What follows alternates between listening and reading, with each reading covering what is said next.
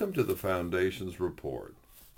Today is Thanksgiving 2022, a day where we can gather together with our families and loved ones and eat turkey, ham, or whatever you would like to eat with all the fixings, watch parades, and maybe even a football game or two. One may ask, what is the meaning of Thanksgiving? I go through the stores this time of year and look at all the decorations that are hung with phrases written, give thanks, happy Thanksgiving, and many warm scenes and harvest colors. It is nice to have decorations out to make our homes warm and cozy this time of year. But what does the concept of thanksgiving really imply? To give thanks means to be grateful for the things that you have, the people around you, and the many things that God has so amply provided for you in this life. As Christians, we know that the Bible tells us in Psalms 106 verse 1, Praise the Lord. Give thanks to the Lord for he is good. His love endures forever. 1 Thessalonians 5:18 says, "Give thanks in all circumstances, for this is the will of God in Christ Jesus concerning you." So in everything and for everything we have, the Bible tells us to be thankful or grateful. When thinking about the concept of being grateful, my mind went back to a discussion I had just the other day with a former worker at a restaurant and the story he told about his experience with Christian people on a Sunday afternoon. He worked Sundays at this nice restaurant and was able to see all the church crowd as they would come to dine. He noted one particular church group that came who were very verbose in their um, Christian lingo as they would talk amongst themselves.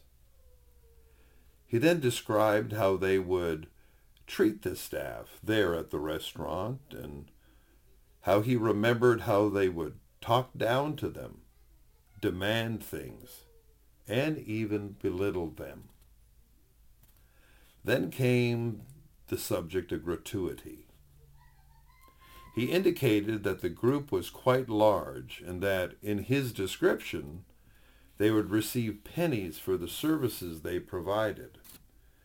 The restaurant had a policy to automatically charge a certain percentage of gratuity when tables had eight or more sitting together. He indicated that the group would deliberately sit in groups of six at their table in order to avoid the automatic gratuity charge. It saddened me to think those who Jesus said should be salt and light had provided a bland or even sour taste in this worker's mouth. I asked myself, was that an example of gratitude or gratefulness? Was that an example of thankfulness or were they portraying entitlement? I have known some who have professed to be king's kids, yet treat others like they should be under their footstools. Individuals will go through life projecting whether they are a grateful or an ungrateful person. We teach our children to say please and thank you, yet as Christians I would think that example should be a higher level of gratefulness. The old song says, they will know we are Christians by our love. Was this group spreading the love of Jesus?